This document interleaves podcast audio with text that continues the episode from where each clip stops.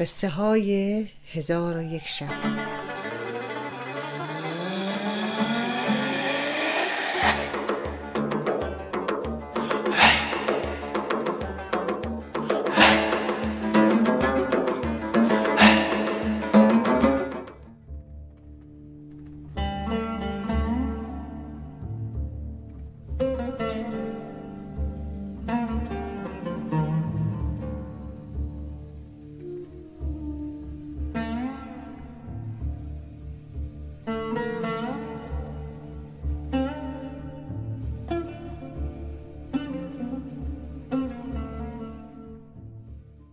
چون سلطان مشتاق شنیدن قصه پادشاه و پسرش شد.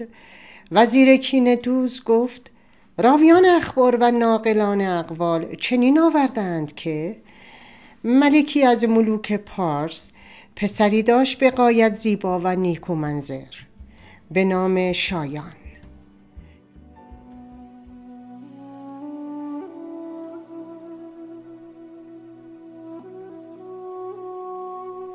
وی علاقه بسیار به شکار داشت و گاه گاهی حوث نخجیر می کرد. اما پدر او را تنها به شکار نمیفرستاد و همیشه خود به همراه پسر یکی یک دانش به شکار می رفت. اما در ایامی کار و مملکت چنان آشفته شد و امور به هم گره خورد که پادشاه یک ماه فرصت برای رفتن به شکار نداشت و پسر هر روز به جان پدر نق زد تا بالاخره از پدر اجازه گرفت که تنها به شکار برود.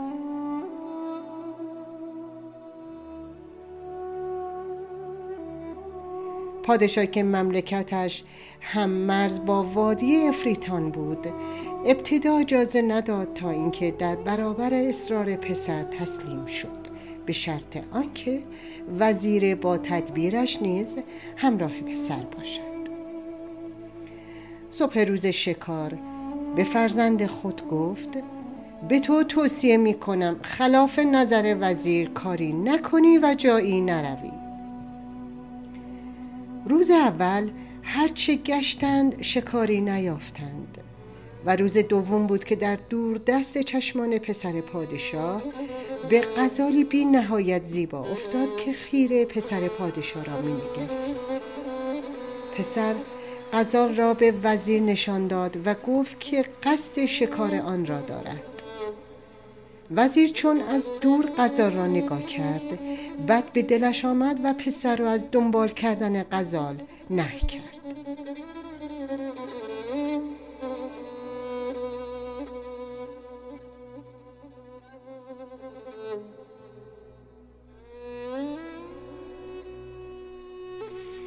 پسر اصرار می نمود و وزیر هم در مخالفتش ابرام.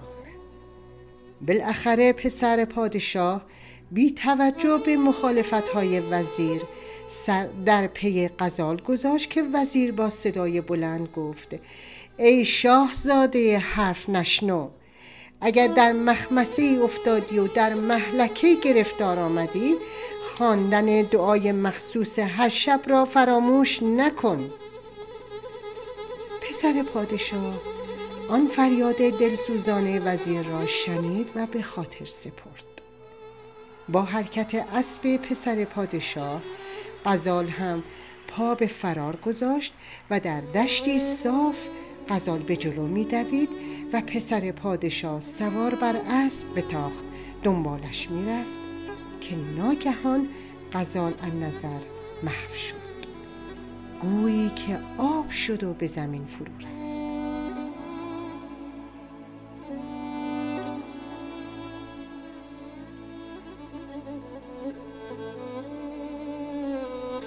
پسر پادشاه حیرت زده از گم شدن ناگهانی قزال همچنان در آن دشت هموار به جلو می رفت که ناگهان در چند صد متری خود دختری را دید به قایت زیبا و بی اندازه فریبا که در میان دشت نشسته بود و اشک ریخت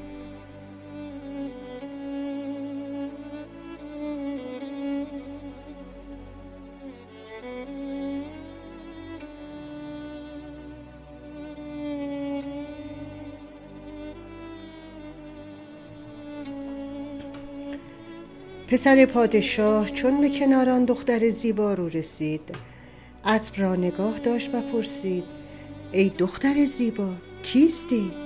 اینجا چه می کنی و گریت بهر چیست؟ دختر گریان گفت ای امیرزاده من دختر ملک هندوان هستم که همراه پدر و ملازمان پدر به شکار آمده بودم که غزالی دیدم و سر در پی او گذاشتم ولی آن غزال ناگهان محو شد و من چون حیرت زده به عقب برگشتم از پدر و ملازمان او هیچ اثری ندیدم و حال در این دشت بی انتها و دور افتاده گم شدم ممکن است لطفی کنی و مرا سوار بر اسب خود کرده به پدرم برسانی که اسبم با سرعت و بدون من به طرفی که پدرم و ملازمان او بودند پر کشید و رفت اگر تو ای شاهزاده عزیز از راه نرسیده بودی من از شدت قصه و تنهایی در این دشت بیکران می مردم.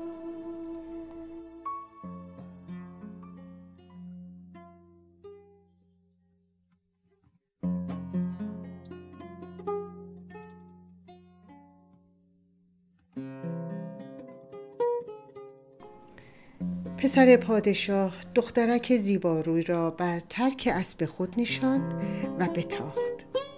جانب شرق رفت تا پدر دخترک و ملک هندوان را بیابد و دختر را به آنها سپارد. قدری که رفتند به کنار نهر آبی رسیدند. دخترک گفت ای ملک زاده من بسیار تشنه هستم. لحظه توقف کن تا من از اسب پیاده شوم و جرعه آب بنوشم. پسر پادشاه اسب را به توقف واداشت و دخترک به کنار نهر آب رفت و دو مشت از آن آب را به صورت خود پاشید که ناگهان به قولی بیشا خود مبدل شد که صدای قهقه گوش خراشش تا آسمان ها رفت.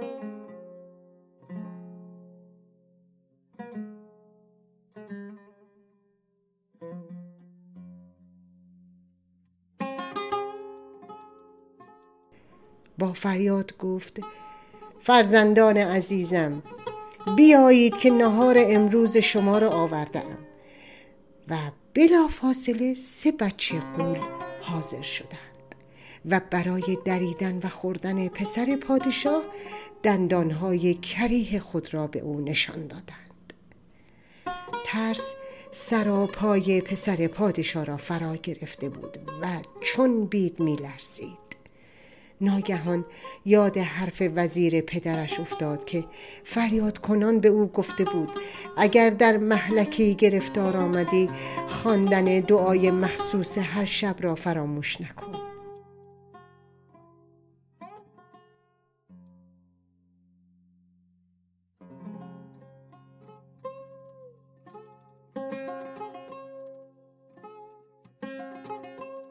پسر پادشاه در حالی که با مرگ چند قدمی بیشتر فاصله نداشت و سه بچه قول گرسنه به طرف او می آمدند تا او را تکه پاره کنند با صدای بلند دعای مخصوص هر شب را خواند و هر بار که آن دعا را می خواند به طرف بچه ها فوت می کرد.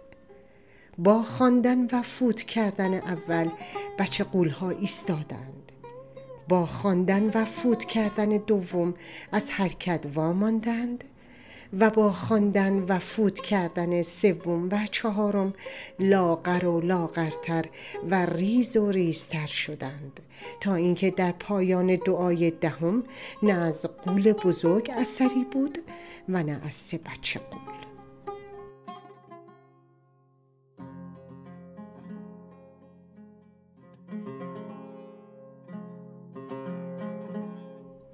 شاهزاده نفسی راحتی کشید و سپس بر روی اسب خود پرید و به سوی مغرب و جانب مملکت پدری خود تاختن گرفت که در میانه راه وزیر پدرش را دید که با همراهان نگران ایستاده بودند.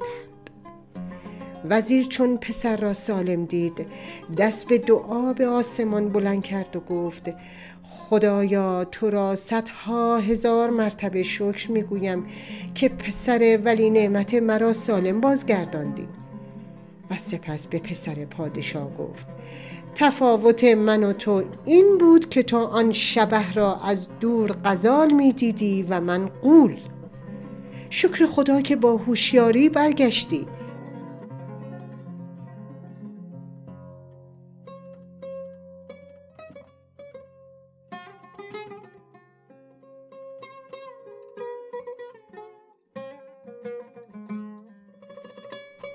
در این موقع احقر وزیر به ملک یونان گفت اکنون شما این مرد حکیم را به شکل آن غزال می‌بینید اما من خوب می‌دانم که او قولی است که قصد جان شما را کرده است. و چون وزیر لعیم ملک یونان قصه وزیر و پسر پادشاه را با آن آب و تاب تعریف کرد از سکوت و به فکر فرو رفتن ملک حس کرد که تیرش دارد به هدف اصابت می کند. پس منتظر مان تا بشنود ملک چه نظری می دهد و چه سخنی می گوید. ولی ملک یونان گفت ای وزیر داستانت شیرین و پندآموز بود و مرا به فکر واداشت اما بیم آن دارم که اگر حرف تو را بپذیرم بر من نیز همان رود که بر آن مرد بازرگان رفت که به اعتبار سخن توتی همسر عفیف و با وفای خود را بکشت و عمری را به ندامت نشست. اکنون من نصایح تو را پذیرفتم. اما دوست دارم تو هم قصه آن مرد بازرگان را از زبان من بشنوی.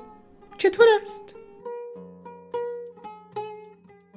احقر که نام وزیر لعیم ملک یونان بود پاسخ داد چه سعادتی بالاتر از اینکه امیر بزرگوار قصه بگوید و وزیر بی مقدار شنونده آن باشد.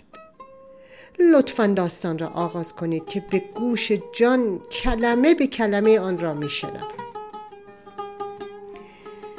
ملک یونان این گونه قصه را آغاز کرد.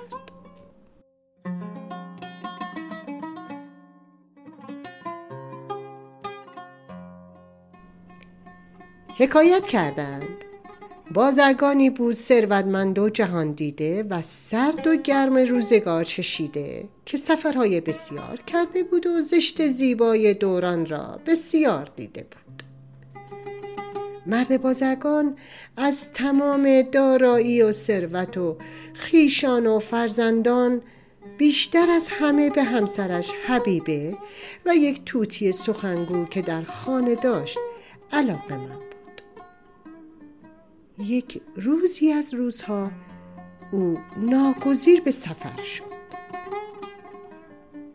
مرد بازرگان در سفرهای قبلی که بر کارهای تجاری می‌رفت و خانه و خانمان خود را ترک می نمود توتی سخنگو را به همسرش حبیبه سپرد تا از آن خوب مراقبت کند. و باز چون ناگزیر شد که به همراه تنی چند از بازرگانان به کشتی بنشیند و راه سفر در پیش گیرد باز هم توتی را به همسرش سپرد و خانه را ترک کرد. همسر مرد بازرگان یعنی حبیبه در تنهایی با توتی بیشتر معنوس شد و تلاش می‌کرد در قیاب شوهر خود را با آن توتی شکر شکن سرگرم کند و غم تنهایی را از دل بزداید.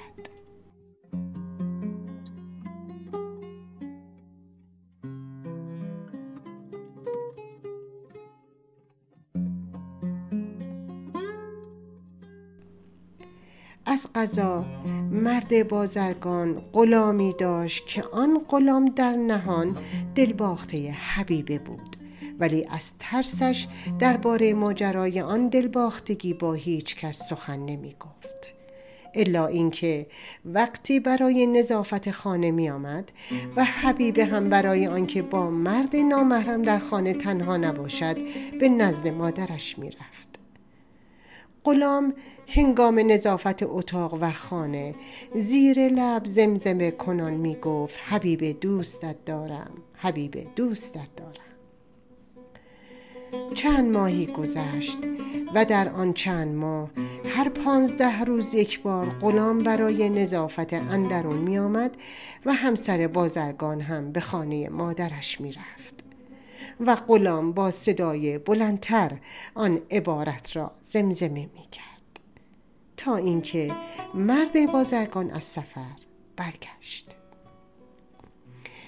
شبی در خلوت خود با همسرش نشسته بود و از ماجرای سفرش می گفت که ناگهان توتی لب به سخن گشود و با همان آوای غلام این چنین خواند. حبیب دوستت دارم حبیب دوستت.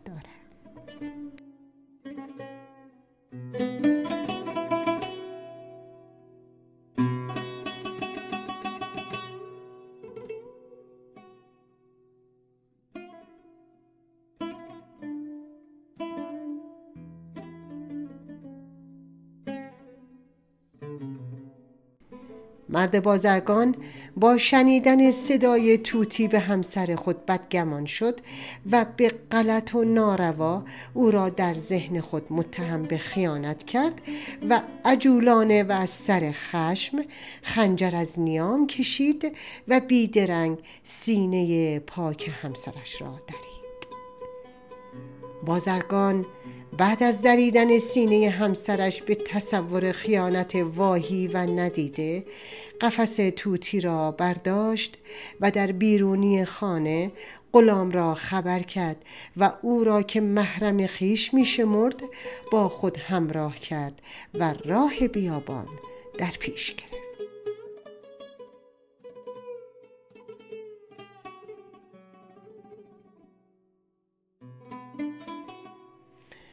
بعد از پیمودن راهی دراز نزدیک نیم روز فردای آن شب مرد بازرگان و غلام درخت و جوی آبی را یافتند. مرد بازرگان اراده کرد که دمی زیر سایه درخت بنشیند و لختی بیاسایند که چون مرد بازرگان قفس توتی را بر زمین گذاشت توتی که کشته شدن حبیبه را با خنجر مرد بازرگان به چشم خود دیده بود و از شب قبل تا آن موقع ساکت مانده بود دوباره به سخن آمد و با لحن آوازگونانه خود همان شر را خواند.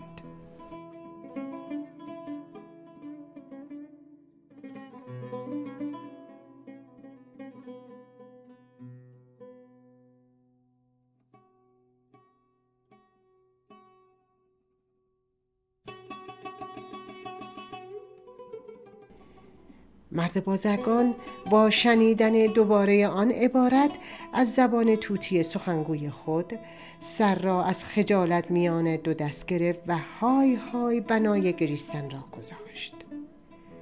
غلام با شنیدن آن عبارات که تکرار زمزمه های عاشقانه خیش در خلوت بود بند دلش پاره شد و چون به خودش مسلط شد به دلجویی از ارباب خود برخواست و پرسید ممکن است خاجم به من بگوید که چرا هنوز از گرد راه نرسیده و خستگی و رنج سفر را از تن به در نکرده این چنین اندوهکین عزم سفر دوباره آن هم بدون توشه و آزوقه نموده اید؟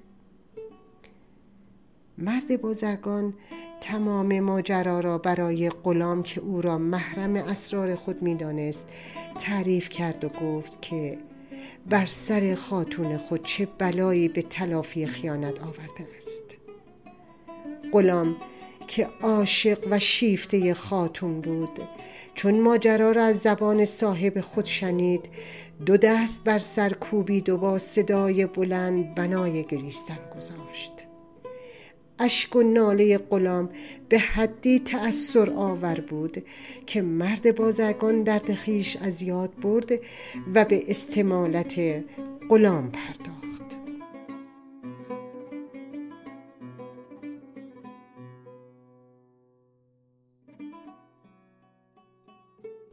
آنجا بود که غلام لب به سخن گشود و صاحب و مولای خود را شماتت کرد که چرا عجولان دست به چنین کار وحشتناکی زده است و لا بکنان بر دست و پای مرد بازرگان افتاد و گفت ای صاحب باید می آمدید و مرا می کشتید الان هم تیغ از نیام برکشید و مرا بکشید که خاتون شما از برگ گل پاکتر بود و من ابله در عالم خیال دل به مهر خاتون داده بودم هنگام نظافت اندرون خانه شما. آن هنگام که خانه خالی و خاتون در خانه مادر خود بود این عبارت عاشقانه را زمزمه می کردم که ای وای بر من! ای صاحب لطفا خنجر از نیام برکشید و سر مرا از تن جدا کنید که کاش زبانم بیخ حلقم می چسبید و خاتون این چنین در آتش حسد شما نمی